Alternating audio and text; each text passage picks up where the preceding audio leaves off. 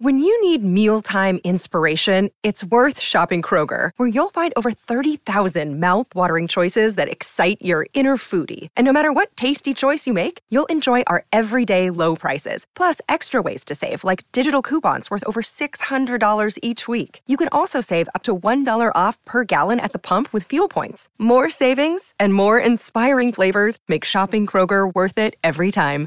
Kroger, fresh for everyone. Fuel restrictions apply. They're not calling a timeout.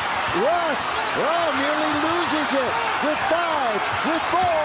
Russ drives. Oh, it's underneath, and the Lakers are going to lose it. And they never got a shot away. Ooh, Lakers lose in a controversial fashion as well. You may hear that was the uh, local Laker call team. They get a bit biased, the uh, local Press red teams. for Ed. Philadelphia, that's what it is. Philadelphia end up winning 113 to 112. Our next guest can tell us uh, more about the game. LeBron had 35, 8, and 10, if you don't mind. So, a pretty good performance from the King, whilst Joel Embiid had 35 points and 11 boards. Our next guest is from ESPN, and he'll be able to tell us all about what's happening in the NBA, the association, and the NBL. league. His name is Kane Pitman. Kane, welcome. Thanks for having me, fellas. Uh, just quickly, I don't know whether you, you saw the the uh, the Laker game and the way it ended. Certainly in um, not in a, a, a great fashion from a Los Angeles perspective, but they're not a very good team anyway, and uh, I don't think they're going to be making the playoffs from what I've seen, Kane. No, they are battling. They're 19 and 24 now, and they've been actually okay in the last few weeks without Anthony Davis, who who has been out uh, for an extended period of time. But we saw at the end, Russell Westbrook wasn't happy, and uh, again, you got the Russell Westbrook experience. You take the good, you take the bad. He was seven for 14. He had the 11 assists, um, but unfortunately wasn't able to get a shot off. And the Lakers, uh, it's almost a little bit sad. We're seeing LeBron and this team just can't get out of uh, that 500 mediocrity level in the NBA standing. Why is that? Well, I, I don't think that they have the offensive players around LeBron and particularly Anthony Davis. They've struggled to shoot the ball all season long on offense, and then defensively they've been picked apart. I mean, it, it's just challenging. LeBron is still putting up huge numbers across the board, but he's 38. Their second best player, Anthony Davis, who they thought was going to take the torch and carry this team to contend for years and years. He he can't stay healthy. He's never healthy. He only plays half the games uh, most seasons, so they're un- unpredictable and, and unreliable, to be honest. Before we uh, jump to the NBL, because there's heaps happening, some Aussies doing good things in the NBA. I know Coons wants to talk about Ben Simmons and what he's doing, but Josh Giddey's really uh, coming to his own in the pa- particularly in the past couple of weeks. Today, 28 points, nine boards, nine assists. Now we don't expect him to average or be able to score in the high 20s a lot, but he's certainly an athlete and a player who can who can be a Draymond Green type and average, you know, 12, 8, and 8, can't he? Because he can just do everything on a basketball court. Yeah, his scoring has gone to a new level, as you pointed to. And 20 points, uh, eight rebounds, six assists over his last 10 games. And the Thunder are really in the mix for the postseason. They're only a game and a half out of the sixth seed right now, and they're going to be a fascinating team to just keep a little bit of an eye on. Uh, when it comes to the trade deadline on February 9, I don't think that they're at the point where they want to make any moves to really go all in on this season. But they've got more draft capital than any team out there. They've got Shai, they've got Josh, Chet Holmgren, their early draft pick from last year is uh, injured this season, but he'll be back. So they're in a terrific spot overall. But Josh is shooting the ball much better than he did uh, last season. He's been working with Chip Engelland, the shooting doctor who was at San Antonio for 15 years. Uh, now he's in Oklahoma City and uh, seems to have done the trick with Josh and his outside shooting. But he's just stronger. He's bigger. He looks like he's able to handle the physicality of the NBA uh, better than he did in his rookie season, and he's definitely taken another step. Ben Simmons, another Aussie, um, half a season back now. Um, Boston on Saturday, reasonably solid game with 13 assists, no scores. Are, are we are we happy to cop that? Most of the negative uh, criticism around Ben Simmons has dissipated now. Uh, he's getting back into the groove, but are we happy to accept that?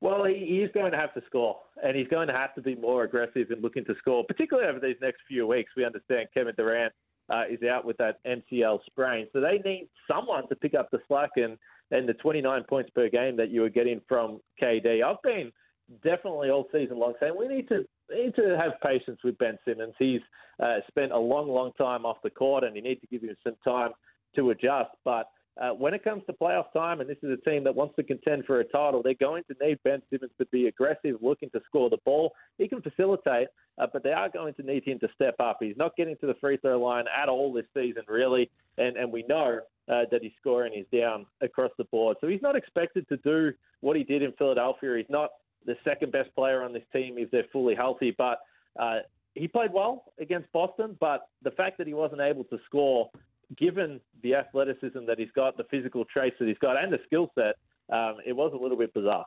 Uh, closer to home, Kane, I'm pretty much ready to give the Sydney Kings the championship. Are you going to come with me on that, or can you see a contender or a challenger? Uh, yeah, I, I think I think you might be right. As it stands right now, if you look at the rest of the NBL, from Cairns in second all the way down to uh, Melbourne United currently in seventh, even Adelaide in eighth, although they've been struggling. It's even from two to seven. Any of those teams you feel like they can win on any given night, but Sydney looks like the team on both ends of the floor that have the firepower. If they stay healthy, they might be cruising to another title. And we know last year they were 5 0 in the postseason. They didn't lose a game in the playoffs on the way to winning the championship.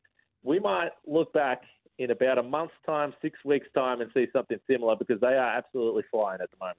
Yeah, they most uh, definitely are. Their points differential is massive. They've been thumping teams, uh, the Kings. Xavier Cooks is one who uh, some have spoken about his potential ability to go to the NBA. Uh, probably that the outside shooting's the thing that's maybe holding him back. But do you think he could? And you look at a Torrey Craig and a Jae'Sean Tate who have played in this league, and they're great um, comparisons. Xavier Cooks is is the equal of those guys. So can you see some? late season NBA opportunities or potentially some opportunities to go into camp in the off season?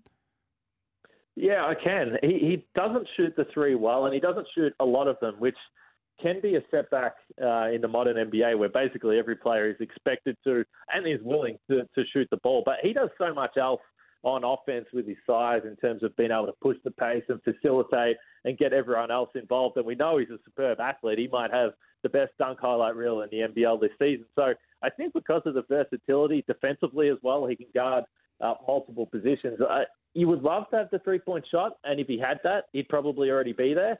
Um, but I still think that he has the skill set and the versatility that um, he should at least get a look in, whether it's later this season, but certainly um, in the off season to, to go in and, and, work out for some teams.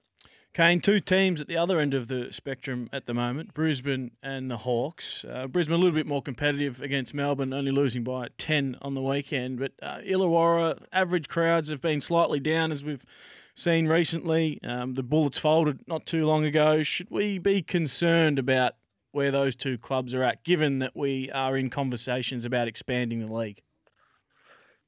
Well, if you're an Illawarra fan, um, you would be concerned that they've only won two games this season, but they've just had a horrific run uh, with injuries. Multiple imports have been out for an extended period of time. Then they've got replacements, and they've got injured, and they're out for the rest of the season as well. So it's just been a really challenging season. They've actually battled really hard, and they've been super competitive, and it wouldn't surprise me if they still pick up a win or two on the run home here, which could uh, really mix things up in terms of the, the play-in race and the playoff race. But Brisbane's been the disaster of the league. There's no question. They came in expecting that they were going to at least make the top six. I mean, we're not asking a lot here in a 10-team league to make the top six. Mm. They had the big names with Tyler Johnson, obviously Aaron Baynes, and Nathan Sobey. Now, those three guys came into the season underdone, and a slow start was expected. But then they didn't have any patience with the slow start. They fired James Duncan, uh, parted ways with him. They they've had uh, turmoil off the court basically the whole season through. There's been uh, no uh, there's been no uh, semblance of an organisation that seems to be under control all season long. So to me, there's no doubt Brisbane's been a disaster, and I'm fascinated to see uh, what happens in the off season because this has been uh, a pretty disappointing campaign. It most certainly has been that uh, Southeast Melbourne play Brisbane tonight. You'd imagine the Phoenix can snap a four-game skid. Kane we'll uh, read all about it and uh, and and watch your work on ESPN across uh, the NBL and the NBA. We thank you for your time. Thanks, fellas. Thanks for having me anytime. There's Kane Pitman, uh, an absolute expert when it comes to Yes, basketball in all parts of the world, but particularly in our own National Basketball League. We're approaching five o'clock, so let's get a break out of the way, and uh, we'll come back. We'll get an extra half hour today. Extra half hour. Oh, excellent. Yeah, so uh, Jolly good. that's not what I thought you would say. Uh, quick break as Oh, we approach fantastic. the 5 p.m. news.